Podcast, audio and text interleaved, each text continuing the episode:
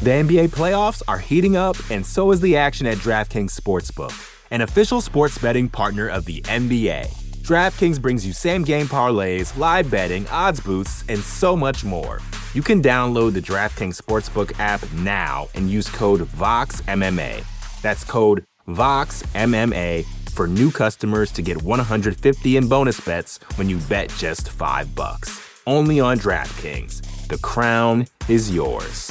Gambling problem? Call 1 800 Gambler. Or in West Virginia, visit 1 800 Gambler.net. In New York, call 877 8 HOPE NY or text HOPE NY 467 369. In Connecticut, help is available for problem gambling. Call 888 789 7777 or visit ccpg.org. Please play responsibly. On behalf of Boot Hill Casino and Resort in Kansas, 21 and over. Age varies by jurisdiction. Void in Ontario. Bonus bets expire 168 hours after issuance. See dkng.co slash bball for eligibility eligibility and deposit restrictions, terms, and responsible gaming resources.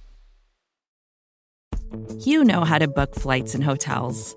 All you're missing is a tool to help you plan that unbelievable travel experience. That's why you need Viator. Book guided tours, excursions, and more in one place. There are over 300,000 travel experiences to choose from, so you can find something for everyone. And Viator offers free cancellation and 24 7 customer support for worry free travel. Download the Viator app now and use code Viator10 for 10% off your first booking in the app. Find travel experiences for you. Do more with Viator.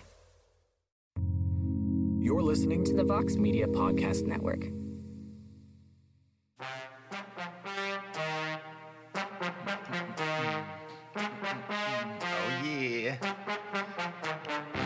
Martial arts. Mixed martial arts. How do we like our martial arts? We like them mixed! Speaking of mixed, we are mixing up this preview show here because not only is it Thursday, but we're doing a, a double decker, if you will, a double header, a preview showing because on Saturday, not only do we have the UFC back in action with UFC Vegas 68, several hours before that card begins, Bellator 290 will be going down in Inglewood, California. And both are events. One is far better than the other, which we just talked about in between the links, and I'm sure we're going to talk about here. But happy to discuss both of these cards here on this live preview show a day early, doing it on Thursday. I am Mike Heck, and joining me in this venture is the Prince of Positivity, the co host of On to the Next One, and my best friend, damn it, Mr. Alexander K. Lee. What up, buddy? Hello, everyone. Two fight cards to talk about. Is it is it my birthday today? I mean, it's always my birthday. Uh, I just wanted to show people. I want I, people have maybe seen the new background. These plants are real. These are real. I, this is not a uh, computer generated background. This is real stuff. Uh, I mean, I'm not the one who takes care of these plants for the most part. My girlfriend does, but uh, it's a real. It's the real deal back here. It's the real deal. Just so you guys know, uh, we we are full of life on this preview show. I just want to say that. We, can we put AK back on the screen for a moment? Oh, We weren't looking at the background. We were looking at the top of the dome there because as someone who once had hair, to see what you have done here, it's a new trimming trimming the hedges, if you will, that haircut looks dy- dynamite, my man. Shout outs, uh, shout outs, District Toronto. People get your haircut there. Just a, it's a great, uh, great location. D four D four nine eight Kingston Road. I think Daryl, Daryl, Daryl's always taking care of me. So shout outs to uh, District Toronto haircuts. Absolutely spectacular. And back once again for the second time in a couple of hours, Mr. Jed Meshew. Jed, how we doing? I missed you for the last 80 minutes or so. I know it's been so long, Mike. Uh, I'm doing just so great. Looking at AK with the Peaky Blinders cut, just just making me look like an absolute fool with all this hair on my head when I could be looking suave like that, man. So you know, I'm ready to talk about these fights again. Can we make that the thumbnail? Can we just make AK's haircut the thumbnail? I think we get Oh, our viewership will be driven Oh, through the roof right now. Tommy Shelby. That's hilarious. So, AK, I'm going to leave it up to you because we have two events. Yeah. We don't need to debate which one's better because one No. is clearly better than the other. Uh, where do you want to start? Because Jed and I literally just talked about both of these Yeah. cards not long ago. Uh, do you want to start with the UFC or do you want to start with Bellator? Can we can we please start with Bellator, please? And listen, not just because Bellator is a superior card. we've previewed the main event of uh, the UFC's card before. We've done this already. This is the same main event we had back. What was this? Uh, November? When was this? Uh, uh, uh Lewis and Serghei Spivac first uh, first scheduled for? Uh, November, either October yeah. or November because that was the yeah. dumb one where we ended up getting Kennedy and Nzechukwu right and uh, Ion, Ion Cutelaba. Yeah, so that was magical. Yeah, officially um, uh, main uh, UFC main eventers Kennedy and Nzechukwu and uh, what's great is at the at the time I was like, this is probably the worst fight card we've ever had, and then. They made this one, on. which is arguably worse, and, and uh, didn't result of of a total fallout the night before. Yeah. So let's give, let's give Bellator its due first, Mike, please, for for putting together a very very strong and compelling card for uh, Scott Coker's return to uh, to CBS. Yes, and and I wanted to ask you because uh, I'm if you watch BTL, you saw just a total difference in the way that Jed and New York Rick looked at this Bellator card from from top to bottom on paper. Jed gave it like an 8.5, 9 ish around that area. Uh, he dinged it for something that we'll talk about a little bit later. And New York Rick gave it like a three point ding and ended up at a five. And I just didn't get that one at all. Uh, he got the point, but that's just because that's how the game works. Otherwise, Jed would have swept his ass. But uh, where are you at, AK? Where are you at with this one? Uh, I don't. You could gymnastic scale if you want, or you can just give it a grade. This one on I, paper, I love this card. Uh, there is a lot of potential for sadness. Let's be honest. Just looking right at that main event, I, I know a lot of people, especially uh, you know our wonderful peers in the media. Some people on MMAfighting.com have talked themselves into the possibility of Fedor going out on top, going out with a. a I believe, AK. I uh-huh. believe. Huh? Let's go. go. Sorry, that might sound cut off for a second, but I I, I know what you said pretty much. Uh, going out on top with a, a, potential a major title around his waist and avenging a loss to a guy who who beat him pretty soundly. I mean, normally you don't get another shot in those circumstances, but when you're Fedor, you got a little win streak going. It's your farewell fight. Uh, your opponent wants it. Your opponent would love to have you know the possibility to get another win over you. That's how we end up here. Um, I guess in some ways they they're they're uh, massaging the situation. You know, I know people are discussing, oh, should they have the big Fedor celebrate the star-studded Fedor celebration at the beginning of the show, you know, to make sure it's nothing but positive vibes, as opposed to the possibility of like, oh, he he loses at the end of the show, like gets knocked out like he did last time against Bader, and then we still had to have people kind of come out and prop him up and and have this uh, this post fight celebration after he's been you know KO'd.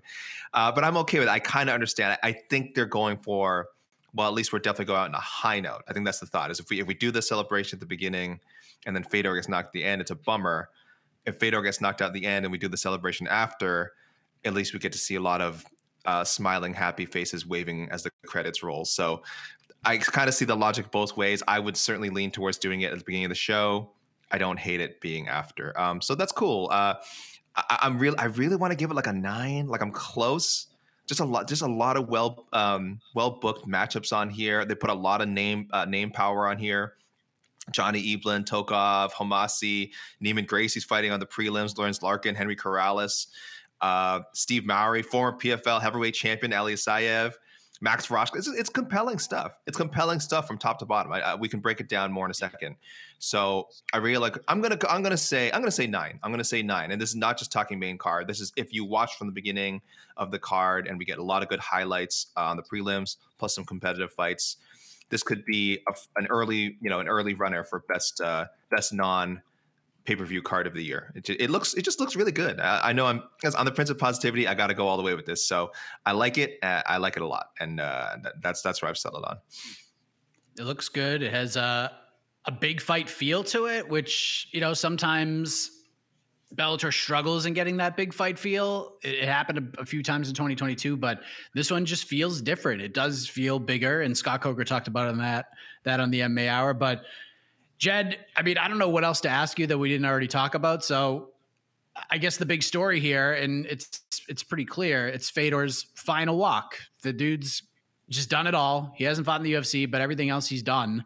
He's fought the who's who. He's won. He's got highlight reels. He's done. Even at this point, he's out, still out there knocking dudes out, and he's going to walk down to that cage on Saturday at 46 years of age with a chance to become the heavyweight champion. So you just dropped damn they were good not that long ago. So much like you did with Shogun, what's what's the best Fedor memory? If if for, for those who are watching this right now that are saying, I know you guys are talking about this Fedor guy, what's one fight people need to go back and watch just to really appreciate this guy? One seems clear, but maybe there's something outside of the box that I'm not thinking about. Ooh, I'm interested to hear what your take is on the one that's clear. Uh, so if I'm just, hey, if you've never seen Fedor, uh, you just just go back and watch his fight with Kevin Randleman. If you know nothing about fighting, that that fight, that you can understand the dynamics at play, why Fedor captured everyone's imagination, how awesome he was. Uh, I, I mean, it's one of the greatest highlights in the history of this sport. And like I said, if you know nothing about fighting, if you just looked at that fight, it'd be like, all right, well, that that yoked dude is going to murder that kind of tubby guy. And then he does, but then he doesn't because Fedor is indestructible and he immediately submits him uh, like 20 seconds later.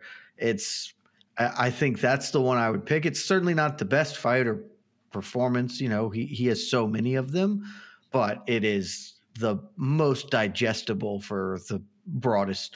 Anyone who looks at that and has never seen it, their immediate reaction be like, "Oh my god, I can't believe what I just witnessed." So that would be the one. If you never watched Fedor fight, go do that. Don't watch any of his Bellator stuff because that's well past his prime. Uh, I do want to note though, I disagree with AK on one thing. I don't think there's a big potential for sadness here, which I think is why I've come around to this card, Mike. We were talking about on BTL. I don't if if Bader goes in there and lamps Fedor, like it, it won't be as cool as it could be for us all. But I think the fact that I've already seen it makes me not that sad about seeing it again. So it, it is not like Shogun losing to um Ihor Potieria. Uh, I think I got that name right because that dude is um, not great and uh, isn't going anywhere. Bader, you're your opinion can vary on him, but he is at least a well-known entity and a good solid-ish fighter at the like at the minimum by anybody's definition. And so it it won't be that sad. I mean, yeah, it won't be the happy ending, but it'll be palatable. And I think that's why I've come around to this card because there is the upside for the awesome ending that I also think is more likely than maybe I gave it credit for, uh, sort of offhandedly and with minimal downside, it, it's just going to be a good celebration. It's it's about as good a way to end a 46 year old professional fighter's career as you're going to find. AK, I feel like Ryan Bader is just look, look. Ryan Bader has not been the biggest name in the history of the sport. Um, he's been doing it for a long time. He's been doing it at a high level. He's he's a good fighter. Um, never really became a big star, but man, he is just the forgotten voice in all of this, is he not? Like, I just feel it's the Fedor show. Bader's just gonna make the walk with them, but no one's talking about this guy. And I mean, maybe that's like that with anybody that's fighting Fedor, but considering how the promotion has pushed Ryan Bader, the, the, the championships he's won, how many posters he's been on at this point, no one's talking about this guy at all. Yeah, but I think he likes it that way. I think uh, uh, Bader's never been like he's got he's he's done like when he's his social media profile. There's like some subtly funny stuff. He's not like a he's not like a wallflower. He's not a shy guy. But when it comes to promoting fights, honestly, he's almost kind of Fedor esque. He's not going to make a lot of big proclamations. He's not going to talk a lot of like absolute junk and uh, so I think he's totally fine with this. Uh, he certainly has a ton of respect for Fedor. Again, he's been through a Fedor fight week before. Um, this is a little different this time because now we do have the the supposed guarantee of a retirement. But if you're Bader, you if anything, he's probably uh, again a little bit happy to just be able to fade into the background, show up, get his paycheck, add another title defense. Uh, again, should he, should he win on Saturday? You know, add another title defense, add another win over Fedor. Let's say the only the only man. I am now the only man who could say they they've they've beaten Fedor twice, which I hadn't even thought about until now. But that is what will happen uh, again if he's victorious Saturday night. So. Uh, listen, if, if, we want to talk about Bader doesn't get talked about enough, I mean, that's not just this week. That's probably for the last few years. He's put together a very nice run in Bellator. Um, I like that he's sticking at heavyweight. He's he's not a spring chicken. He's a little bit quite a bit up there in age himself. I don't know how many big fights Bader has left. He he might be he might be thinking of retirement by end of 2024. I don't know. You know, I, I uh, like I said, he's not the most outgoing as far as like sharing his plans. So, um, yeah, he's just happy to get another big fight. Who knows how many are left at heavyweight? And uh, I don't know what his reaction is going. to I don't know how his world is going to be shaken up if he loses then I don't know where, where Ryan Bader's head is going to be at. Because um, I think for him, I'm, I'm, I'm, i know he's not overlooking Fedor. It'll be in the in front your, row if he loses, AK. yeah, it'll be about, about a Fedor haymaker. Uh, but I don't know where his thinking will be if he loses. Because if you're if, if you're him, forget all the coverage. In your mind, you're you're focused on one thing: I'm getting paid, and two, I've beaten this guy before. I'm going to do it again. I don't know what a loss would do to his confidence and to his uh, his his future prospects with Bellator. But um, again, I, as you can tell, I'm also kind of leaning towards a Bader win, so I haven't really thought of that myself. Well, the current betting lines, according to DraftKings, Ryan Bader minus 340, the comeback on Fedor Emelianenko, plus 280 for the final walk. Jed, what's the pick here? What's what's the pick? Uh, let me start by saying if you haven't listened to No Bets Barred, uh, go go take a listen because we had a extended segment about this very fight, particularly the the odds on it. Because when we started the show, the odds were Ryan Bader at minus two fifteen, which I hopped on very very early um, because I was like, these seem very stupid and obviously wrong. wrong wrong betting odds and literally while we were taping the odds kept dropping to the minus 340 number over the span of 30 minutes uh, so give that a listen. And I'm I'm picking Bader. I don't feel entirely confident in it because his chin is also going, and whatever Fedor's faults uh, and his many shortcomings in his later career still hits really hard, and he's quite quick. Uh, we won't have seen him for like close to two years or a year and a half, which gives me some pause, uh, certainly as well. But there's just too many advantages for Bader here. He could knock Fedor out. He can just shoot the double leg and squash him for a while. Either of those are probably lead to a victory and are very effective. I'm going Bader, uh, first round knockout. AK, uh, you're going Bader as well. I, I, have to, man. I got again, yeah, first round knockout. That's just that's just what the. It's hard for me to shake the image of that first fight. Like now, the the only thing, like the only mitigating sort of factor in my mind is that, like I said a little bit earlier, Ryan Bader's not a spring chicken. He's 39 and he has a ton of mileage too. So, yes, he's younger in real life years. Yes, he's younger in MMA years, but uh, not by that much. I don't know at what point you cross a threshold that you know the same fresh threshold that Fedor crossed, where you just start, you know, you just start fading. And is Bader have his skills or athleticism or chin, whatever, you know, everything that comes with being a fighter? Has any of that eroded to the point that like him and Fedor are actually like a little bit closer than they were for their first matchup? I don't think so. I I, I really don't think so. I think Bader again pretty pretty high level Oh, Jed, do you have a comment on that? I think they're definitely closer. I don't think it's okay. You think I don't think they're on the same level, but let's no. be clear. Ryan Bader started his career after Fedor had already peaked. Mm-hmm, his mm-hmm, MMA mm-hmm. career began in 07. Like Fedor's pretty obvious physical decline started in like 08. So like the Hong Man Choi-ish fight is sort of where you're in that. So like I don't think they're on the same level, but Bader has clearly declined, which I think does make this more competitive than than the first one certainly was. Yeah, I'm, again I agree on paper, but again, just based on that that first fight, and I don't know, having one one foot out the door, it's like I I, I have to. I'm sticking with first round knockout. Do yeah. Mike? Do you know the last time Fedor Emelianenko got out of the first round? When, Jed? 2016. That was the last time a fight of his didn't end in the first five minutes. Most of those fights ended in the first two minutes. This man does not get paid by the hour, is what I'm saying. Yeah, this fight's not getting out of the first round, so He's I'll go Bader coming too. out there, get or get got, baby. That's why I love him. Yeah, especially in this one because it's he is he's always been very low key and just kind of in his own world, but he just wants this fight to be done with. So he's going to go in there. He's just going to chuck him. He's just going to throw as hard as he can. He's going to get himself right into the fire.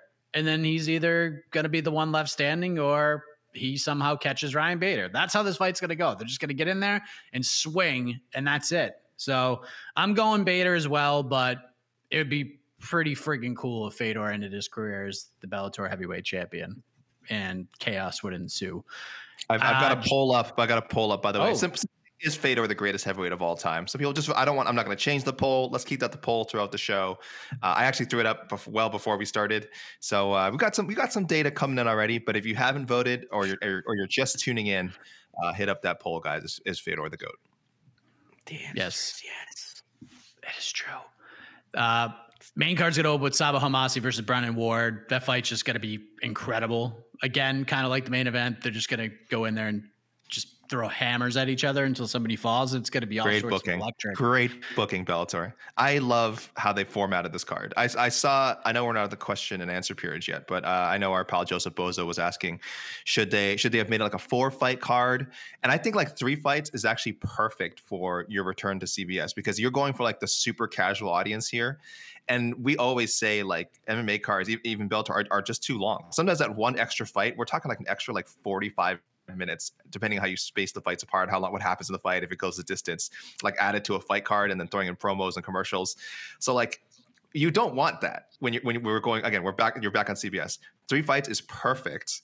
Opening with Sabah and Brennan. Well, the only problem is if that fight ends in friggin' 45 seconds, and then you have a huge gap between that and uh, and then the um, uh, Eblen title fight, then we're Not gonna have some issues problem. we're gonna have some issues there also but i mean i, I guess you kind of look at it like, as a like a boxing card in that sense you know if, if you're getting that same casual audience that used to that's you know is into boxing they have a long breaks on boxing cards too so that might not be the most like exciting way to sell this but it's like yeah if you get an exciting finish that's great. Maybe don't wait too long for to, to trot out Eblen and Tokov, and then if somehow that has a big finish, which I wouldn't be expecting, I think that's going to go the distance.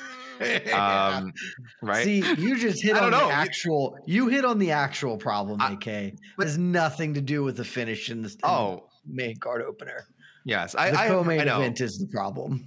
I've heard your protest. I know this this has the makings of a five round technical battle that may not be super appealing to uh, Joe Combat Sports, uh, Joe or Joanne Combat Sports, just flipping through the channels. channel.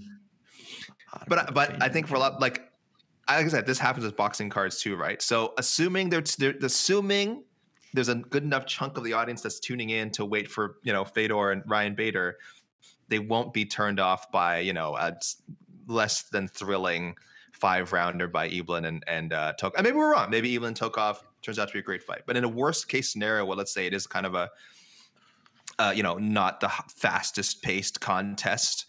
I still think you, you're not risking losing that much of an audience, or you're losing an audience that a, fight like Fedor and Bader doesn't register with them anyway. So it's you know I don't think there's a lot of crossover with the audience that's going to stay and is not going to be deterred by uh, whatever happens in the in the co-main event. That makes sense. The NBA playoffs are heating up, and so is the action at DraftKings Sportsbook, an official sports betting partner of the NBA. DraftKings brings you same game parlays, live betting, odds boosts, and so much more. Don't miss out as the NBA postseason winds down. And new customers to DraftKings can bet 5 bucks to get 150 in bonus bets instantly. You can download the DraftKings Sportsbook app now and use code VOXMMA. That's code VOXMMA for new customers to get 150 in bonus bets when you bet just 5 bucks. Only on DraftKings. The crown is yours. Gambling problem? Call 1 800 Gambler. Or in West Virginia, visit 1 800 Gambler.net. In New York, call 877 8 HOPE NY or text HOPE NY 467 369. In Connecticut, help is available for problem gambling. Call 888 789 7777 or visit ccpg.org. Please play responsibly. On behalf of Boot Hill Casino and Resort in Kansas, 21 and over. Age varies by jurisdiction. Void in Ontario. Bonus bets expire 168 hours after issuance. See dkng.co slash bball for eligibility and deposit restrictions, terms, and responsible gaming resources. Another day is here, and you're ready for it. What to wear? Check. Breakfast, lunch, and dinner? Check. Planning for what's next and how to save for it? That's where Bank of America can help. For your financial to-dos, Bank of America has experts ready to help get you closer to your goals. Get started at one of our local financial centers or 24-7 in our mobile banking app. Find a location near you at bankofamerica.com slash talk to us. What would you like the power to do? Mobile banking requires downloading the app and is only available for select devices. Message and data rates may apply. Bank of America and a member FDIC.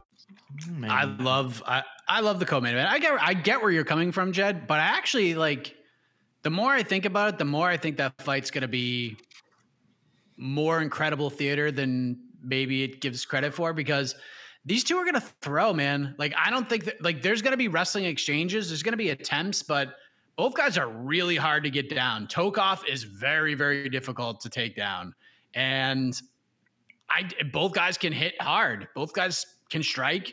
I think, I don't know if the wrestling's going to completely negate itself in this fight, but I think Johnny Eblen's going to have to reach down deep and show more of his technical striking prowess in this fight because I think he's going to have a tough time taking Tokov down unless you know he just kind of wears on him and then rounds four and five Eblen gets him tired and maybe starts taking him down. But I see a lot of this fight playing out on the feet, Jed. I do. That would be the best case scenario for Bellator because I I I think Eblen's gonna have a really good time out there. He's gonna look good. I think he's gonna show good striking. He's gonna show great wrestling. I think he's gonna score takedowns the hope is that he doesn't and that this becomes a hey, two wrestlers cancel each other out and they strike. This fight card, again, I give it an eight and a half, and I want to absolutely commend Bellator because it's good. This is objectively solid work from them. It does feel like a microcosm of Bellator, the entity as a whole, though, of they got the ball to the five yard line and i'm not sure they're going to put it over. Like they they do nine time nine of the things right but the 10th one is a fatal flaw. And it's Sabah Homasi. I, i'm absolutely on board with the three fight main card. You just want to hit them high octane. Here's the stuff. Let's try to convert fans Sabah Homasi and Brennan Ward, that is it. Brennan Ward has an unbelievable story to tell on network television. Homasi has a, a, a, not the same any kind of way story realistically, but still a solid enough guy, good personality, banger fight. You open it up, you hook them. And then you're going to come to this. And if it's not what you're saying you see, Mike, if it's what I think will happen, where Johnny Eblen will just be a little bit better, he'll get the wrestling going Eh, it, we're not only losing the opportunity to have used this space to build your next big star because God love Johnny Eblen. I think he's a phenomenal fighter. I think I have him in the top five or something in middleweight. I think he's great. I think he's going to be good for a long time. I'm not sure he's a star. He hasn't shown me enough of that to feel confident in this space. And if he comes out and lays that performance – then we've missed an opportunity to get AJ McKee over with the CBS audience, you know, something like that. And then the main event is good. So it's it we'll see. I could totally be wrong. I've been wrong before plenty of times. Um, and I, I can't be that mad because I love this fight. Be, for me, I just don't know. I don't know about you. I don't know if y'all are right or not, in that this won't turn off the casual viewer flipping through channels. I think there's a really high chance it does. Hey, listen, you could be right. You could be right. But maybe, I mean, think about it from this sense. If Johnny Eblen just goes out there and just trucks Tokov and then gets on the tremendous mic. for them. And then he gets on the mic and cuts a pro because the man can cut a promo. He's got a great personality. He can talk some trash. He just hasn't really gotten the opportunity to really go out and do that. And plus, you want to, as a promotion, build a compelling case that and oftentimes Bellator does this a little too much and it's just not real. But in this case, if Johnny Eblen goes out and just trucks Tokov and wins like another fight or two this year, depending on who's the UFC middleweight champion, they can make a very strong case that they have the best middleweight in the world. Whether everyone agrees or not is one thing, but if you can at least have a discussion about it, there you go. And it's this is a very I think Eblen's a very important piece to the puzzle this year. And getting him in the spot after losing Nemkov and Yoel Romero, you know what I mean? But I I get it I with get, McKee. I get it. McKee it. is your guy. McKee's That's your guy. the thing is I, I get it because of what happened. I think the Nemkov Yoel fight was good. Like that was it. That was still not as good as doing McKee because he is the flagship of this franchise's promotion. But Nemkov Yoel would have been an ideal second fiddle to this main. And it fell through when that happens. I get the gamble they're taking with Eblen.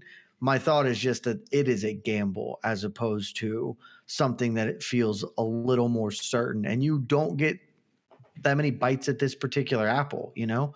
And so, if you're, I hope you're right. If I am in Johnny Eblen's corner, or I am at ATT, I am, or if I am Scott Coker, I am. I'll tell it to Tokov too, because you know, can't show favoritism. Like, hey man, this is the biggest opportunity of your life, bar none. Like, bar, I cannot. Ex- the difference between the viewership numbers of you beating Gegard Mousasi on Showtime, a fake network, versus you being the undercard to Fedor on CBS and primetime television on Saturday night is astronomical. If you want to change your life forever and for always, you fight like you have never fought before.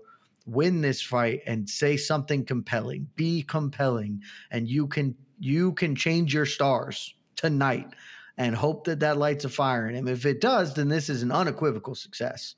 I I will believe that when I see it, though. Is my my whole stance here.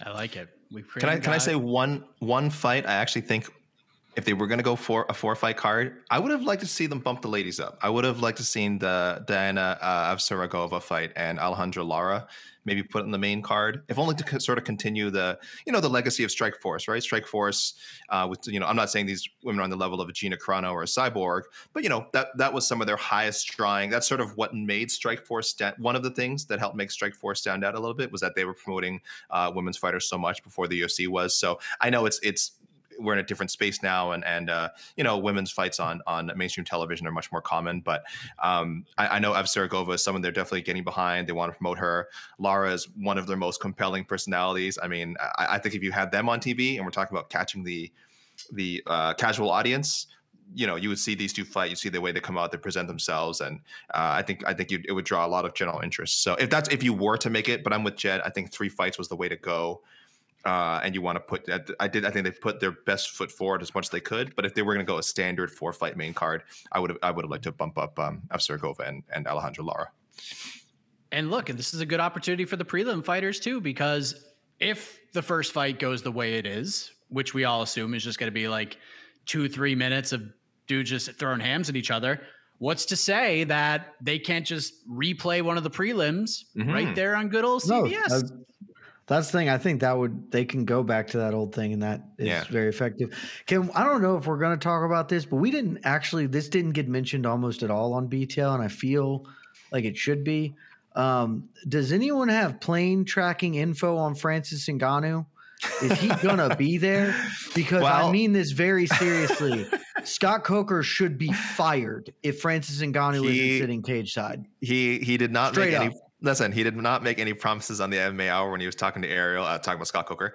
Uh, he said, "Of course, we are. You know, we're going to put out the invite." But I know so he didn't have to sign him. I'm not here to tell you right, you have just even, you have to sign him. So we're of clear. Course. You have to sign him. Mm-hmm. The success and future of your organization is dependent on it. Because look at the weight class, man. Look at the heavyweight ranks. Fedor is their number three or four ranked heavyweight, and that's actually legitimate which should tell you everything you need to know about what heavyweight Bellator is.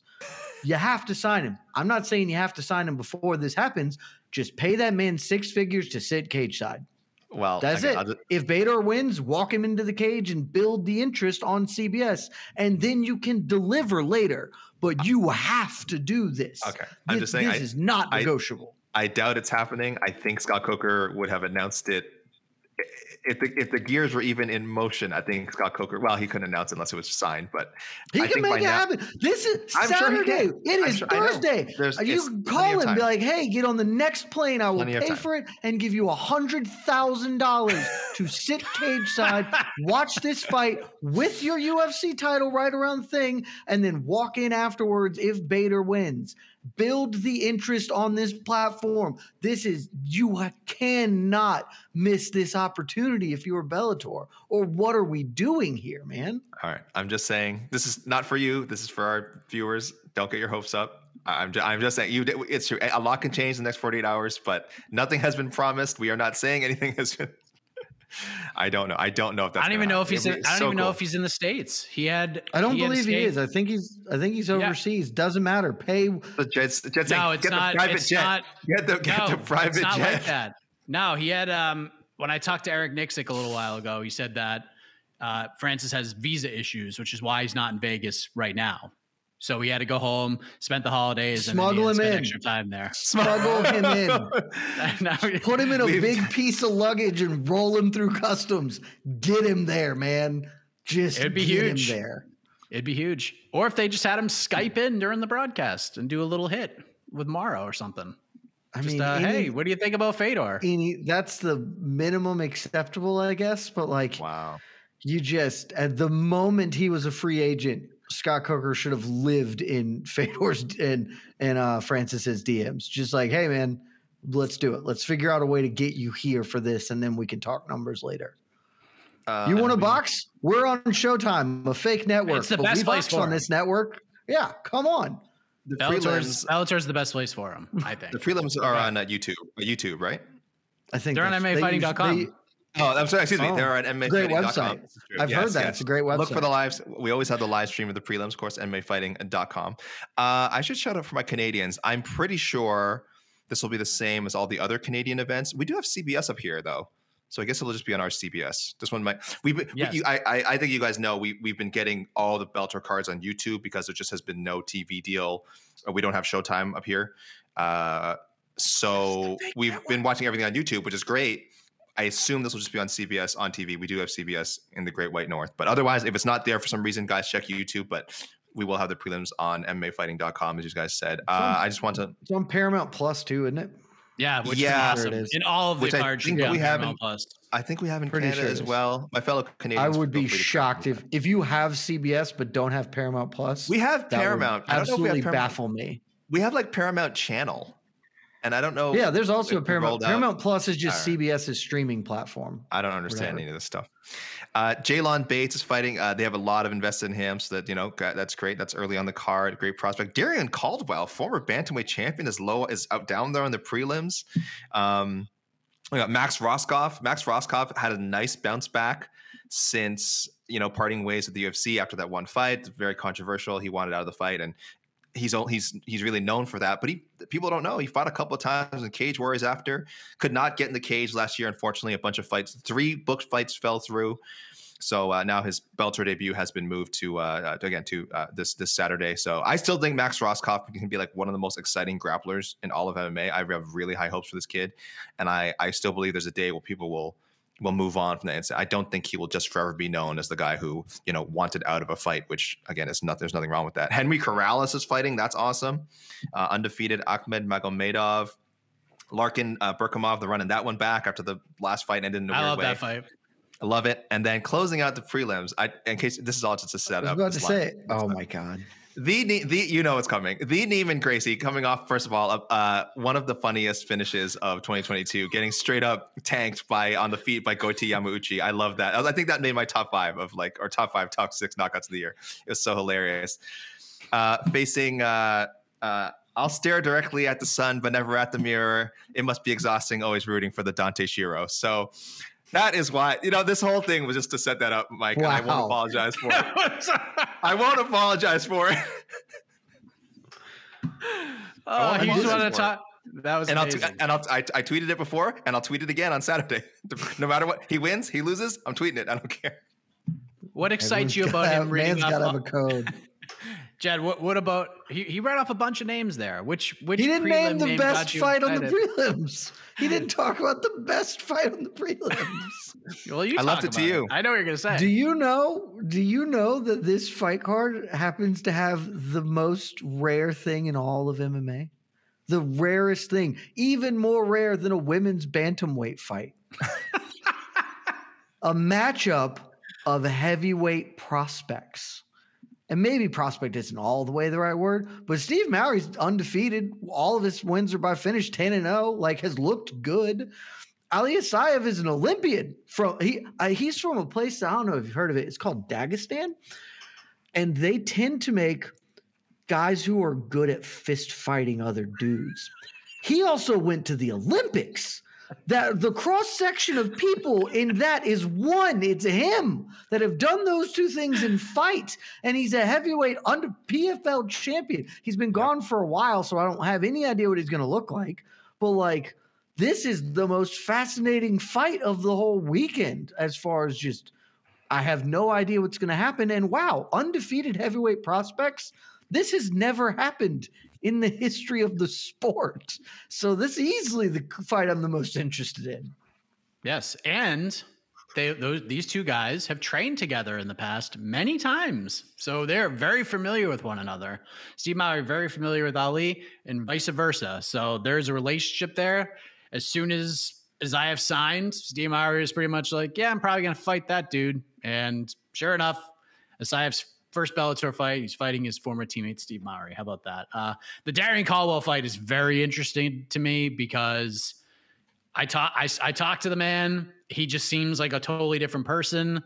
He's with Kill Cliff FC now. He basically basically the coaching staff there stripped him down to nothing as far as a fighter goes because they just basically were very real with him, telling him, "Look, you're not really doing as well as you think you are.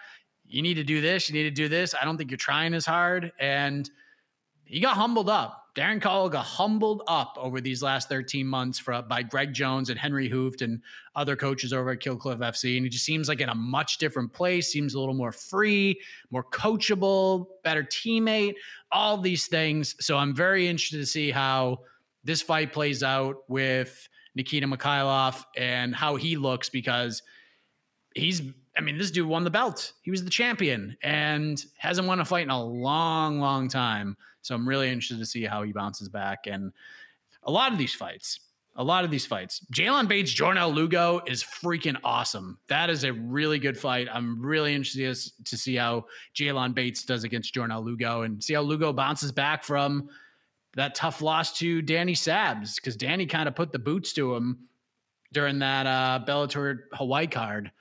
And that was his first loss. So we'll see how he bounces back from that. So a lot to like with this Bellator card.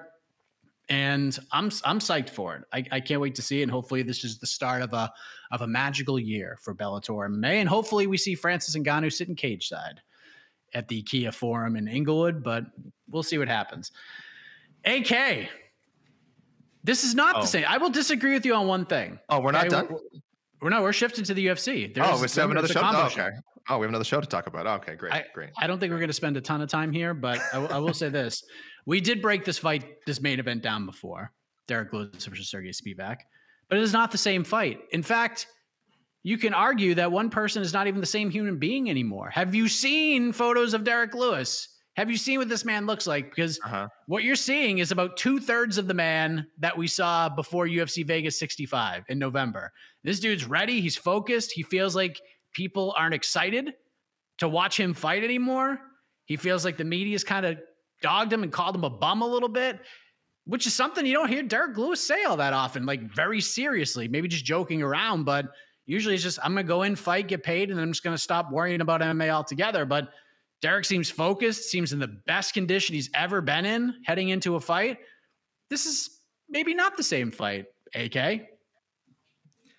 I mean, to me, it is because I picked no, I I picked Derrick Lewis to win the first time. Now I'm really confident Derrick Lewis is going to win. I just think Serghei Spivac, I, I, he's a good heavyweight, but I think his tool set is exactly the kind that uh, Derrick Lewis has had the answer to before. He's exactly the kind of target that Derrick Lewis has been able to put mitts on before, and we know that that does not go well for folk. Uh, uh, uh I mean, again, we talk about Derrick Lewis being in a slump. Serghei Spivac, uh, Sergey, excuse me, um, Pavlovich, incredible athlete, absolute Hulk, and and we know Derrick Lewis can lose to those guys, so that wasn't surprising at all. Um, and then uh, Tai Tuivasa is his his brother in swanging and banging, so I mean, just someone had to go there. You know, I, I, I, in another world, I think Tai, that that you run that fight back know, 10 times i don't know if Tai wins like like seven out of ten i don't know it could be like six and four Mean, these guys are just in there, just banging. Maybe Tai's a little faster at this stage. I don't know, but uh, but this matchup with Sergey, uh, he just doesn't fit that bill of guys that usually manage to pull out a win over Derrick Lewis. He's super strong grappler. That's great. Um, he's got good size. Now he can't strike, but he's gonna just want to take Derrick Lewis down and go to work. And I, I think uh, Derrick Lewis's classic, you know, stand up I just stand up defense is going to be in full force uh, on Saturday. So the time and the time thing is so weird. I don't know who this benefits because they'll be Mike. What are we guessing the the time is that they'll come out for the main event. We're talking like th- uh, 3 a.m. Eastern and like midnight over in in the, at the Apex, right? Yeah, it's got to be something like That's that because the main card starts at one, and yeah, I would say three thirty, right? 315, 330, This thing's going to start. That's so weird. We got to talk about this more. This time thing and difference. But yeah, just regarding the main event, I'm not sure who it benefits. I know Derrick Lewis was saying at the uh, media day, like I've kind of been trying to like mess with my sleep, you know, trick my body into pushing a little bit later. But damn, man, when you're when you're a, a- an athlete who's been doing you know at least a similar routine for so long, I don't know if you can just change it like that. So it's a it's a weird thing having to, for them to have to march out there at midnight. But uh, I, I welcome any excuses that either man has uh, should should they lose in, in a weird fashion because this is this this whole car is just strange. Yes. One thing we didn't talk about on BTL Jed, and I figure you're the right person to ask about this. I didn't. I haven't looked at the betting lines for this fight at all, and I just looked at it. Serghei Spivac minus two thirty favorite. The comeback on Derrick Lewis plus one ninety five. What? Are you surprised by this? Not really. I don't know if it's right or not. When we talked about it on BTL, I, I just don't have any level of confidence. Uh, the uh, I'll be honest, the svelte Derrick Lewis has me thinking, okay, I might take a shot on him at almost plus two hundred.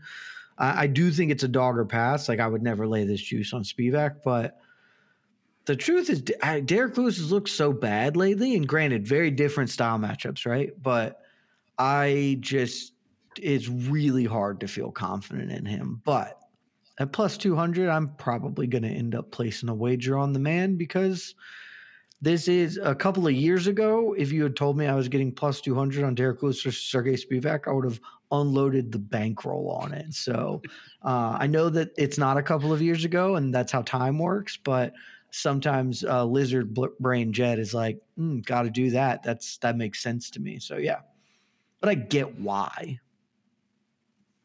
AK, what is the loss do to Derrick Lewis here?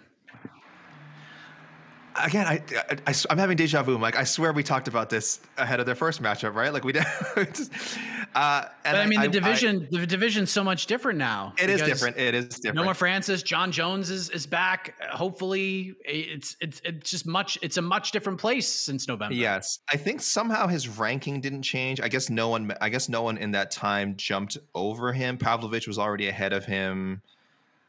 Tommy Aspinall held on to his spot. Jonathan Almeida, you guys refuse to put him. No, I'm just kidding. I think I, I think I put him. Uh, It's no, it's an AK ranking system. Uh, It is. guys from below You have him to beat have him, to beat him. this is true. So I, he, I, I'll say he will only leave if 17 more dudes knock him out. it's a long, whatever it's the a number long is. road I don't down. know what he is.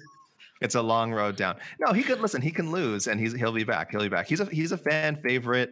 Uh, I, I imagine that the people backstage are somewhat sympathetic to you know his complaints over the Pavlovich stoppage and the Tuivasa. Tie to Ivasa, I think, far less questionable. Pavlovich, I understood the controversy a little more. I personally didn't have an issue with either stoppage.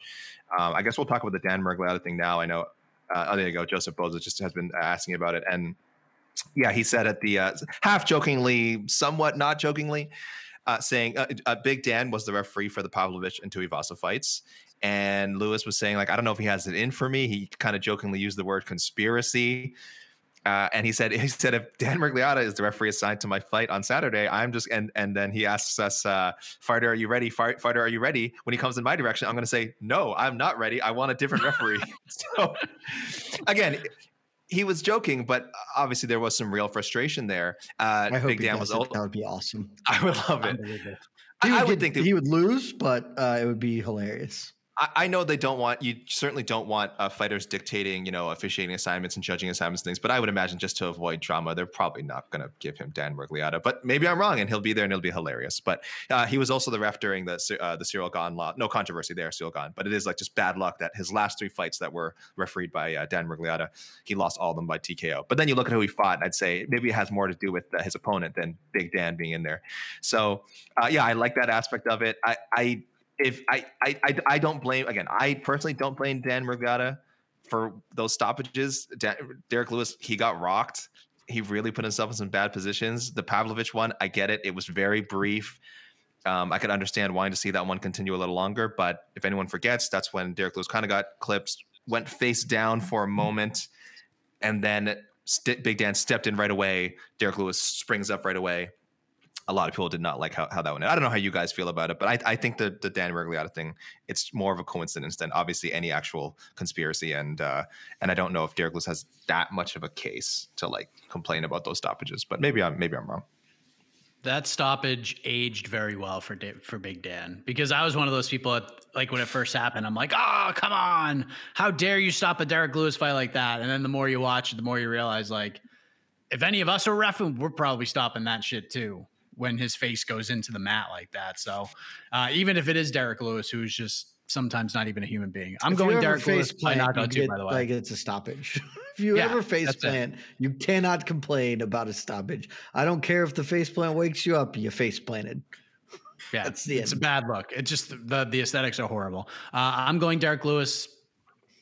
Second round knockout. I, second round Derrick Lewis. I think uh, could be a tough first round, but I think he gets it done in round two. Jed, what's your official pick? Oh, I don't know. Sure. I'll go. I'll believe in Derrick Lewis this one time. That will almost certainly cost me money, but it'll be fine. Uh, I just don't want to live in a world where Serghei Spivac's good because that would be a terrible world to live in. Um, but yeah, I I'm gonna believe that Derrick Lewis does a Derrick Lewis thing in like the third round after Spivac does successfully take him down a bunch, and Derrick Lewis uses Derrick Lewis jujitsu of just standing the fuck up. Uh, and Serghei Spivac's like, I don't know what the hell to do with this guy. I keep taking him down. He just stands up and then he gets knocked out. So I'm to say third round KO for Derrick Lewis. Bring back third round Derrick Lewis. Ooh. AK, what's your official pick?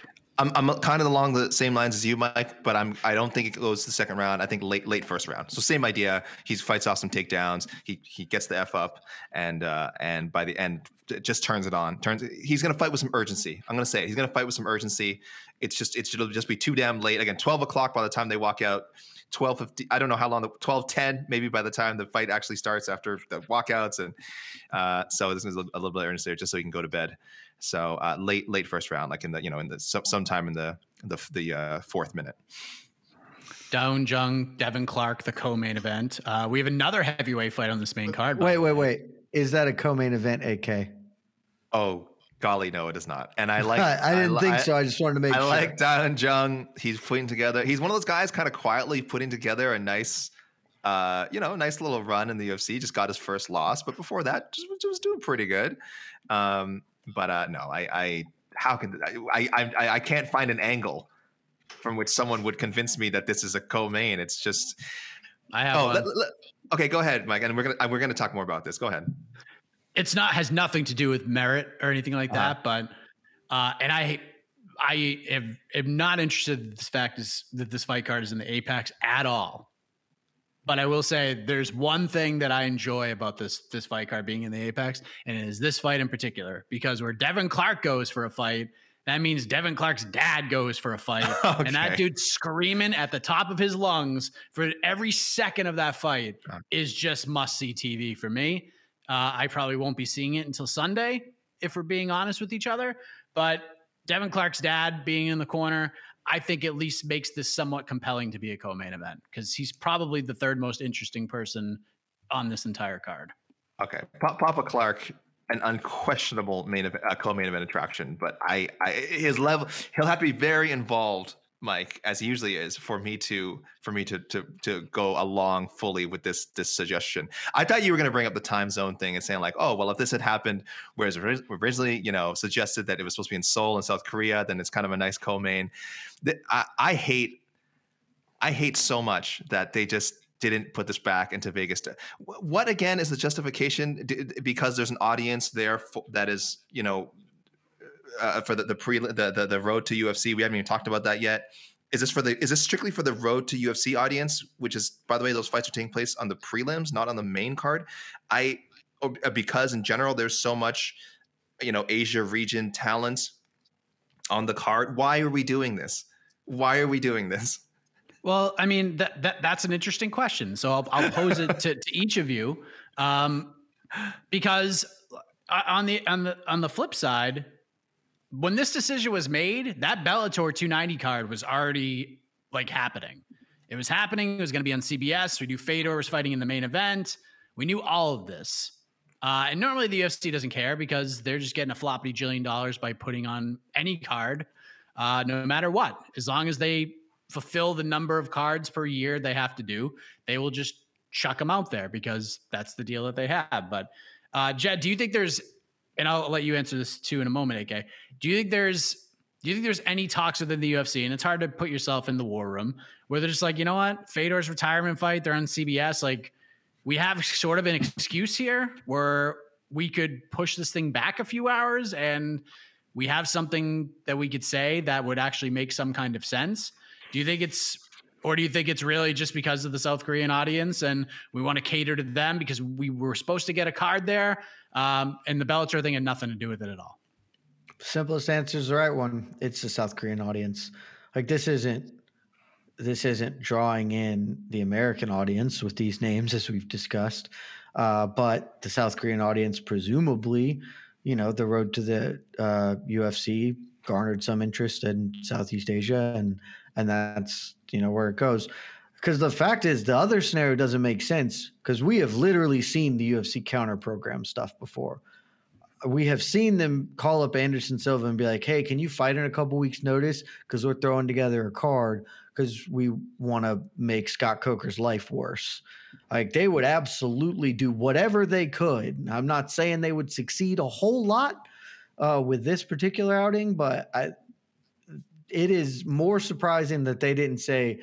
F them fans, we're going to make sure there's a second bit of fighting going on to split the viewership away from Fedor. But yeah, I think it's for sure that one. Okay, I, I'm I'm more. I think I'm with you on that. But AK, do you agree with that? Yeah, I. I'm sorry, guys. I'm just so I'm so annoyed. But I, we can I can I be can I give people a little behind the scenes here? I, as far as I know, we have not just we we do not know who on our staff is covering which event, right? We do not know. We're gonna yes, some splitting we of the do. We do. We definitely know for sure. We know. Now, what Yeah. am I doing? well, now you get to find out. It's a mystery box. It could be anything. AK. We might have to get the drum roll. We might have to get the drum roll for this one.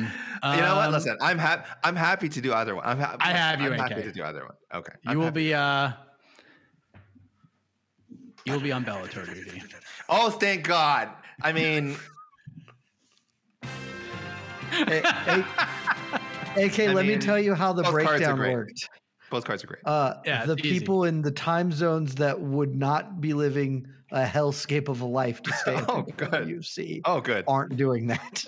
Very thoughtful. Very thoughtful of our MMA fighting overlords.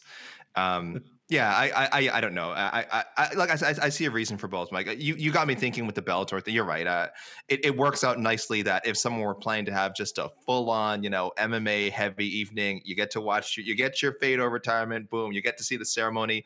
You tune in to uh, Lewis Spivac late after the ceremony's over. 26 is left. fights.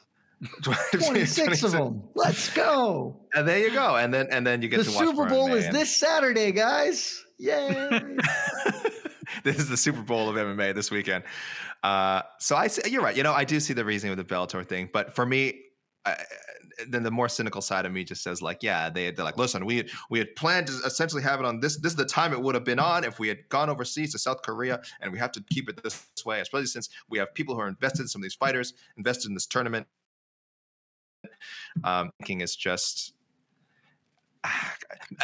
maybe I'm wrong, and this road to UFC thing has been a massive hit overseas. I have no gauge for it. If there's anyone in our YouTube comments who is again in the in the Asia region in that time zone, and you have been watching intently, and there's like it is just crushing it over there as far as level of interest, please let me know. I, I I'm not being sarcastic. I have no gauge for it. Um, I, I I just don't think there is. But again, I'm over here in North America, so obviously it's not you know it's not hitting the same way would over here. But um, I don't know if that even if it is, I just don't know if that's justification for uh, uh, for doing this to the fighters. It's not even about us, Mike, uh, Mike and Jed. It's not about it. It's about the fighters having to come over. Some of them having flying over. You know, again, a lot of these these um, Asian fighters having to fly in and then fight at this bizarre time. Uh, the whole thing is just is just strange to me. But what are we doing? You know.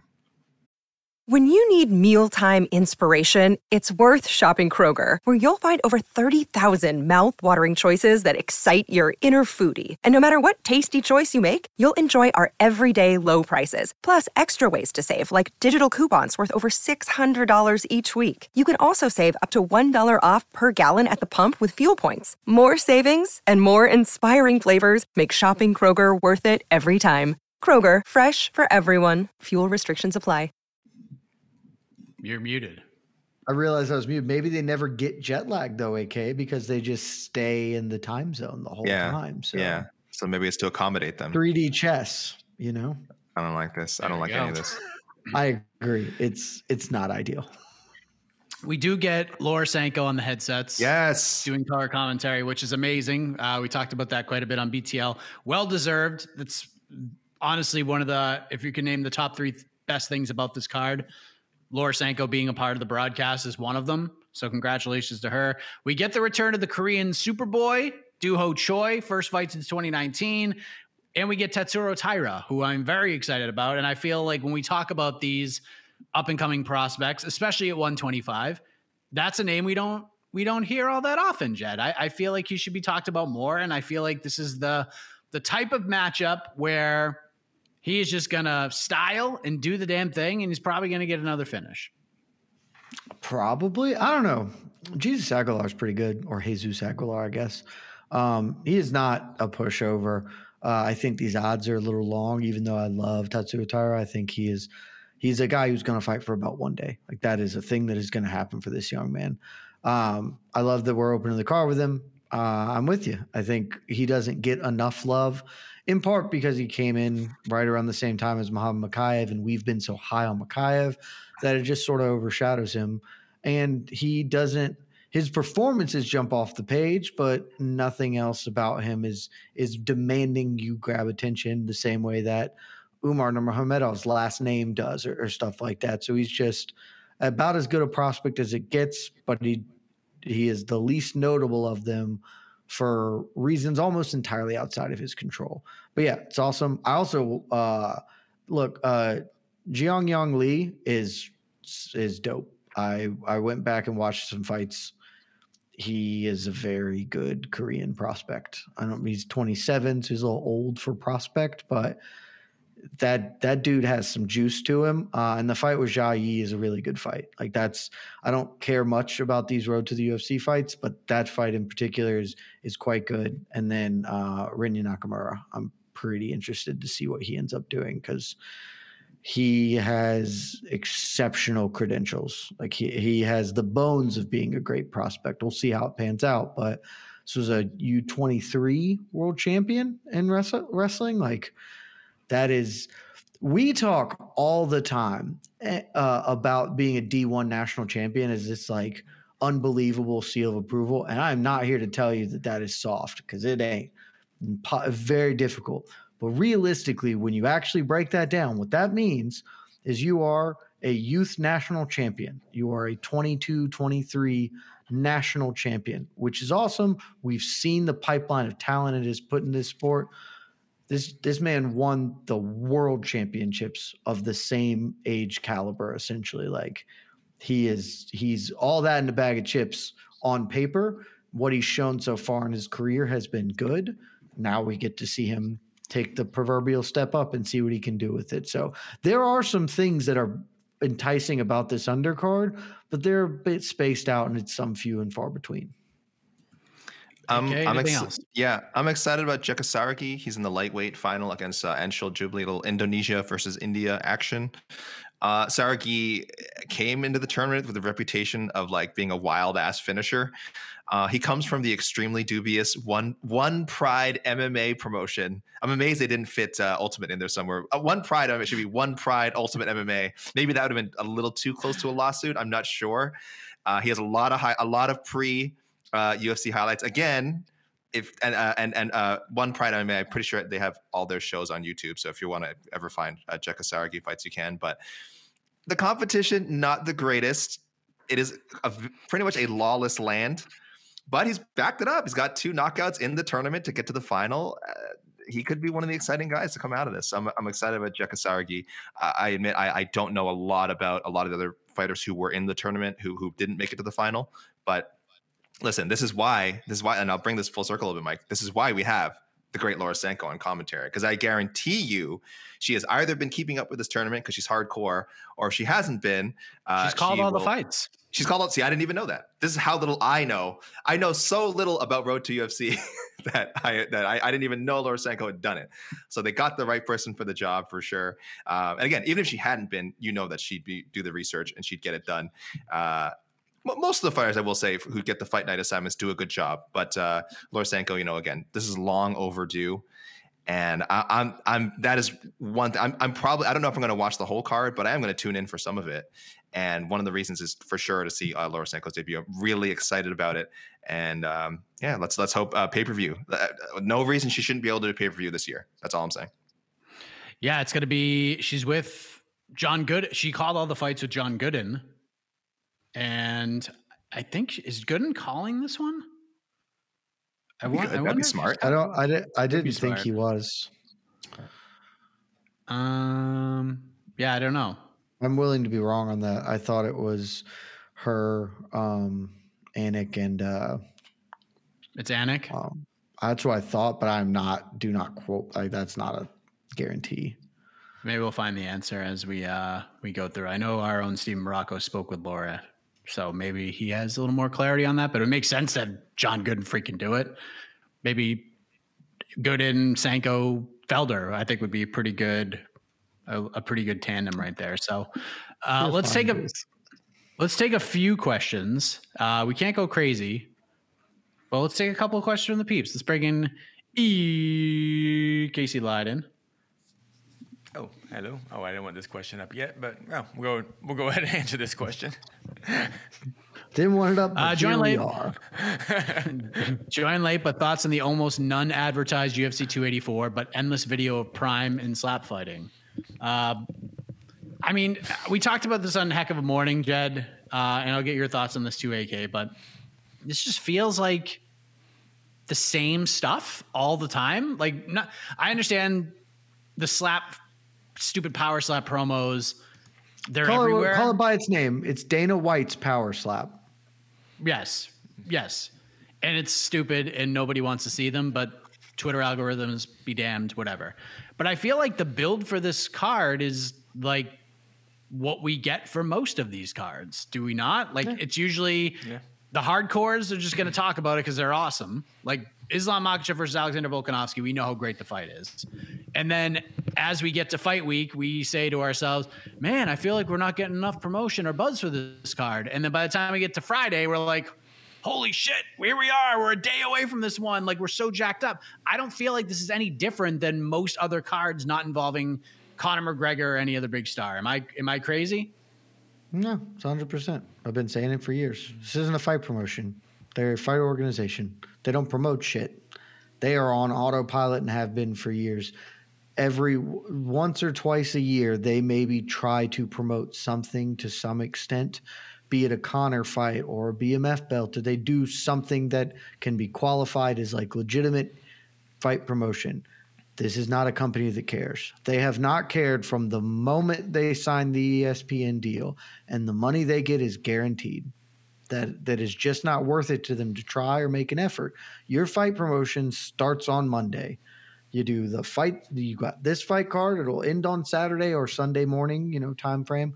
Sunday, nothing much will happen, and then Monday will be the the when the ad spots run, whatever those are, and that's it they'll do the same things that they always do because that, that that is the world we live in. Right now it's where we'll live forever until something changes monetarily because it's not worth it to them. It means nothing to them to get an extra 10,000 buys mm. by trying to make this interesting or promote something. That's just yeah. And that and that is why they have been promoting the oh just Yeah. so annoyingly promoting this Dana White's power slap. Yeah Dana White's I- power I- slap I- is being had to- promoted because they're trying. because they, cause they can actually make a lot more money from that.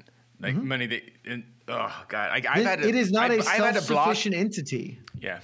I've had So to block have and unfollow UFC and Dana White accounts because they keep I can't avoid this slap advertisements everywhere, and like it's just it, like freaking like annoys the heck out of me. Like you, can unfollow them, but then they then they put their then they put the slap fighting content into the UFC accounts, into Dana White's accounts. It's just ugh.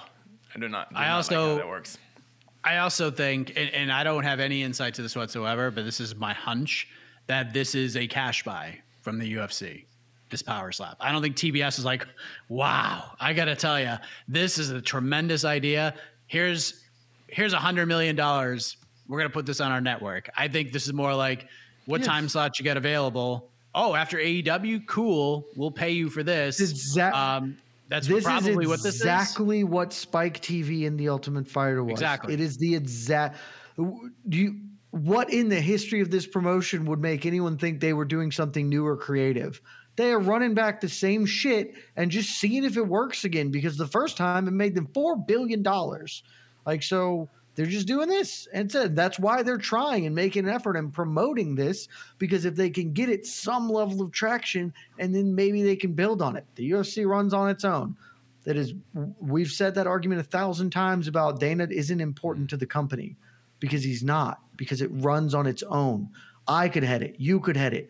Joseph Bosa could head it. Anybody in the comments could run the UFC because it is a self-sufficient entity at this moment in time.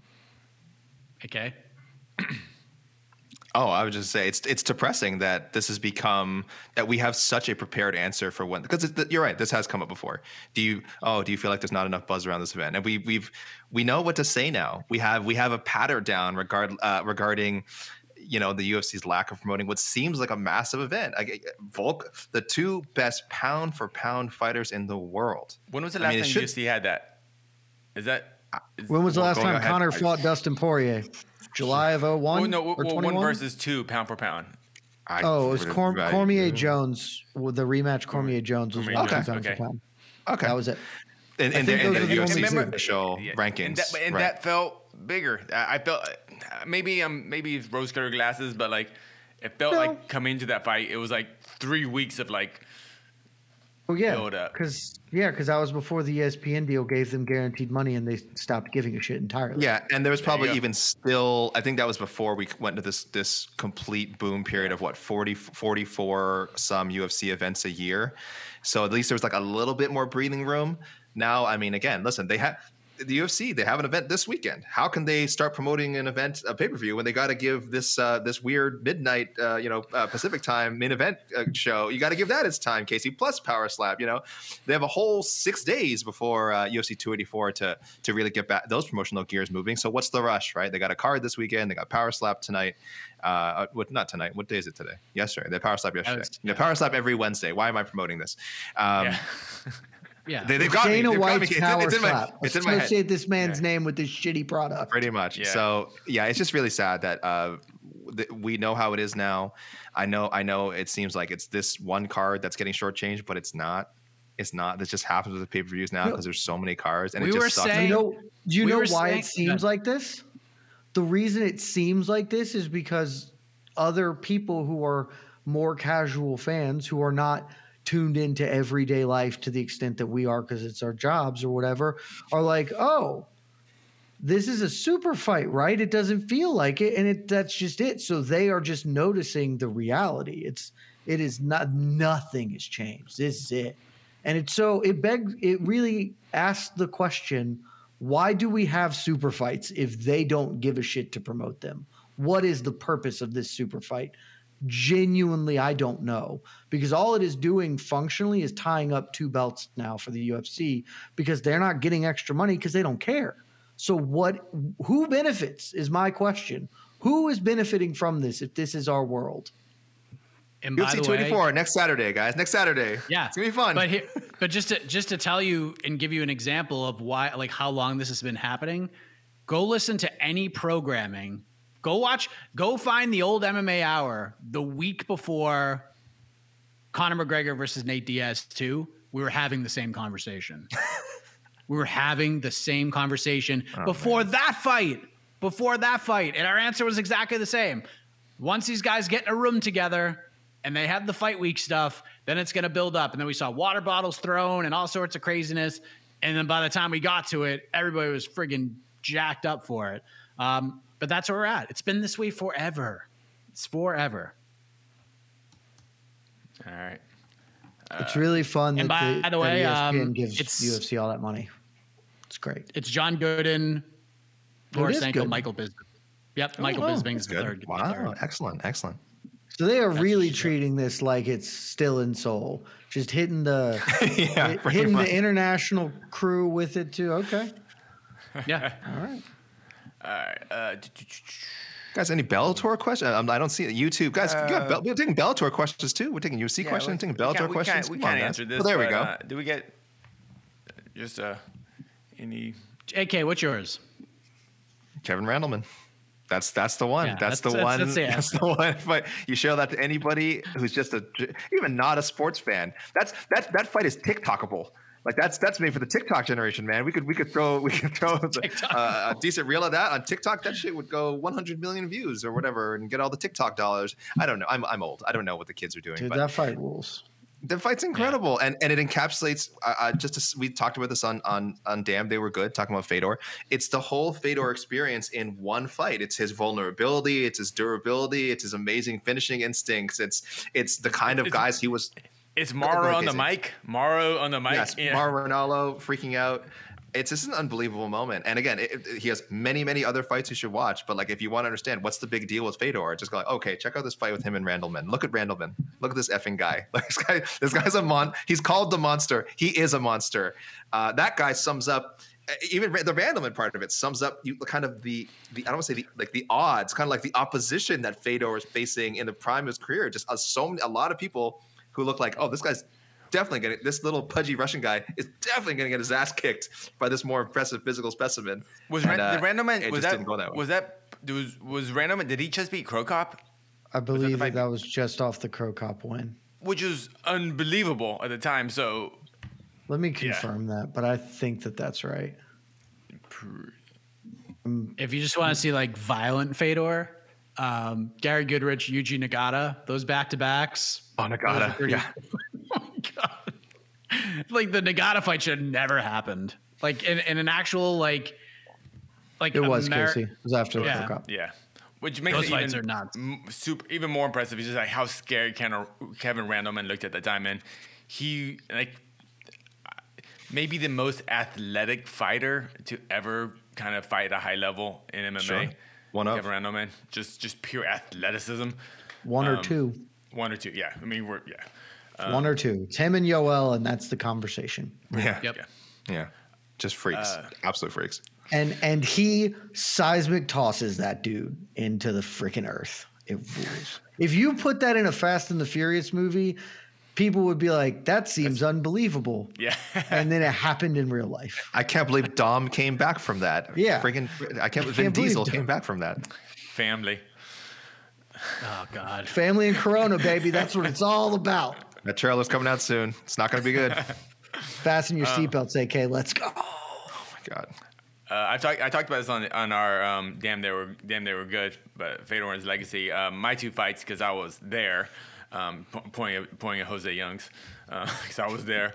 Uh, uh, his victory over Andrei Arlovsky was just incredible to be in the arena, and in a weird way, I know this is kind of sounds odd, but his loss to Werdum, as far as his legacy, because of how he lost and just the shock of the the whole MMA world, how he lost that, and um, because he kind of lost it for every reason, which made him great, you know, mm-hmm. because he just didn't give an f. And just like I'm just gonna jump in the guard of the one of the best jujitsu practitioners ever to fight a heavyweight, because he you know he was successful against the Guerra, so uh, do it again against against Werdum, but uh, yeah, I'm Yeah, um, It's an underrated part of Fedor's game. Uh, there are no duds. None of the only fight he has that is, and it's not even boring, but it just hurts my soul is the Fabio Maldonado. The rest Yeah. of them are all That fight's fun. super exciting, but the, the Maldonado It fight is is. super exciting. It Actually, is, That's but it hurts my soul, so it's Yeah. bad. But there's no lay and pray Fedor he beat the shit out of people, man. The, the, the Cro Cop fight, a little, not lay and pray, but the Cro Cop fight, there was quite a bit it's the most it. measured fight of his Yeah. entire career, and it's also awesome. And, well, and the atmosphere around it is just insane. Yeah. like it's just the te- it's a te- it's just tension for like the whole. Yeah, it's incredible. The Nogueira fights are fun. The first one, I know. Yeah. I know when Fedor was asked about it by Ariel, like favorite fights, the Nogueira one was at the top of the list because of Nogueira's grappling, and then he mentioned the Cro Cop Game fight changed. because it was the same thing, but with Yeah. with the striking. So Everyone, Pro please. fight was the biggest fight in the world, like in the history of the sport, Yeah. for like twelve years. Yeah. People, please check out that episode of Damn They Were Good with Fedor because Casey we talks even more. Yeah, and Casey talks even more about being at the Arlovsky and the Werdum fights. So he's giving you a little bit of a taste here. Definitely check that out. And also, Casey, you and Sheen did a beautiful job with a Oh, thank you. uh, a very quick. Uh, fa- it's it's not a super long video. This Fedor tribute video that is on MMAfighting.com, narrated by uh, by Shaheen. It's only about six seven minutes long. People, what are you doing with your day? Uh, if you love Fedor, you're gonna love it. If you if you're kind of don't you know you know maybe a newer fan, don't know a lot about Fedor, it'll catch up real good. So it's it's for everybody. It's it's for the children. Get put get the children gather in front of the YouTubes. Watch this video. About It, was- it was a fun Fedor video for- together for too. the kids. Yeah, because I got to Yeah. kind of go through uh, the Fight Pass uh, catalog and look at some Yeah. old Fedor fights and kind of just because you know you see the highlights and stuff, but I kind of I kind of just forgot some of the the little moments. That's why Damn is great. Yeah. Oh, and es- Still a week Esther Lin's photos, by the way. It's also chock full of Esther Lin photography. Po- The some- actual some- goat. Yeah, some very rare, uh, uh, rarely seen photos. So uh, make sure you check that out, guys. Yeah. Um, also, just one more Fedor thing, because I was unfortunately I was I I missed I wasn't live at the I wasn't around as a fan during the Pride era, but um, I was in the arena for when he lost to Antonio Bigfoot Silva, and I think that was like his most significant loss in his career because Yes. after that the durability just wasn't there because he took probably the most hellacious beating I think over two rounds, and he was re- and Fedor was ready to come out for the third round. I think I think I think the fight ended after I think the doctor called after the second round, but like he was still like Fedor was like I'm ready to go, but uh, I'm I'm happy they stopped the fight, but um, it was that point where like uh, I just that was probably m- my most sad moment watch Fedor because the Werdum fight kind of did make okay. He got caught, you know, heavyweights get caught, but losing to Bigfoot Silva, and this was Bigfoot Silva, like Bigfoot You Silva was a problem before they outlawed his actual medicinal requirements. yeah, yeah. ba- Let's just call it that. Yeah, yeah. He was probably what two? He cut to two sixty five, so that means he's released probably two. He's got two eighty against a chubby 205er. and yeah, it, it finally kind of caught up to Fedor that fight. You know, just being the smaller, quicker guy just wasn't gonna work for him that that night. But um, man. I'm, I'm, I'm very excited to be in the arena for Fedor's last fight. Oh, you know, we didn't, no one has asked this, but I actually I want to ask you guys what would be the ideal retirement fight for Fedor? If you could, Big, Bigfoot, Josh Barnett. Bigfoot, Bigfoot. A- Anderson. Josh Barnett, Anderson's Anderson. good. Yeah, well, Pat the, Anderson. I, like, I like the Anderson. When Scott Coker said they tried to do the Anderson, I like that one because that one made sense to me. Amazing. That one would have been okay because there was a time when people talked about it. The one that nobody ever talked about that I always wanted or thought would have been good for Bellator was Vanderlei. Just take Mm. the two the two Pride guys who never met in an open weighter thing, and they're both washed as all hell. There's, Yeah, that'd been fun. There's no way it would be boring. That fight would be the tits. So, just that that would have been my ideal end for him. I think. Uh, w- w- was there any was there any wish for to ever see Shogun versus Fedor? Even watched? No, because I mean, I would have accepted it, but it's just like Van Shogun reason, was I- part of Pride, but he just was lesser than Vanderlei because of how the dynamic. Even though he was a better career fighter, etc., Mm-hmm. That just how the dynamic was at the time. Vanderlei was the number one guy at, at um, um, Two oh five. geez. no, at the team. Give me. Oh, um, Chute Boxe. There you go. I don't know why I couldn't pull that. I kept trying to say Brazilian top team. I was like, that's definitely not the correct one. That's the one that is the opposite. All right. Uh, do do do do do. Um, We good? Or do we have one more? One more. Pick the best one, one. one more. One more. I mean, AK. Really? I mean, I- Okay. I, I mean, full I'm used to circle. it. We should- it's awesome. It's a Yeah. good haircut, All bud. right. It's all right. It's all right. You I make, mean, I, mean, I love it. I him like love it. It 20 just took some getting used to. I just took some getting used to. But Well, I, he I, I, I he do is love it. in he's in the cold north. Maybe the the tight sides is just a little too chilly on the head. He can't. I just never. I don't know. Never quite. I like the Peaky Blinders thing. That I was. I was. I was. I was like, this looks familiar to me. I don't know where I'd seen it. And the Peaky Blinders. I was like, oh yeah, yeah, yeah. Okay, I see. Yes, that's what I look like. Okay. So Well that has done. some context for it. Well, I think you could hit the music for sure. What a time. What a time to be alive, baby. Doubleheader on Saturday, Bellator 290, UFC Vegas 68. We'll have all of your coverage uh, on MMAfighting.com. We'll have a, a People's pre-fight show. Yes, we'll have a People's pre-fight show sometime uh, before the Bellator card is going to begin. It'll be produced in a different way because Casey's going to be in the building at the Kia Forum for, for Fedor's final fight, which just makes all the sense in the world. So, And we will thank have you very much. Oh, Esther ahead. Lynn, cage side, doing photography too. She's showing up. It's favorite Go. fight. Oh, wow. The iconic voice and the iconic lens. Get out of Now here. it's official. Yep, yep. What a treat. This is officially a, a, the better, the Two bigger goats. event. Not even close. but thank you very much. Uh, we'll see you on Saturday, everybody. For AK, for Jed, for Casey, I am Mike Heck. Good night, everybody. Love you guys. Hey, AK, happy birthday. Happy birthday to you yesterday.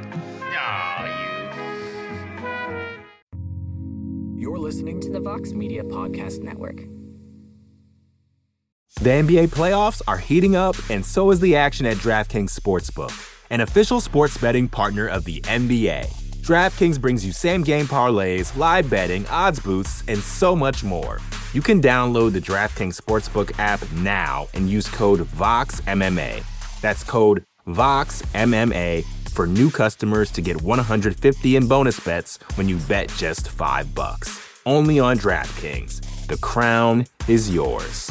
Gambling problem? Call 1 800 Gambler. Or in West Virginia, visit 1 800 Gambler.net. In New York, call 877 8 HOPE NY or text HOPE NY 467 369. In Connecticut, help is available for problem gambling. Call 888 789 7777 or visit ccpg.org. Please play responsibly. On behalf of Boot Hill Casino and Resort in Kansas, 21 and over. Age varies by jurisdiction. Void in Ontario. Bonus bets expire 168 hours after issuance. See dkng.co slash bball for eligibility and deposit restrictions, terms, and responsible gaming resources.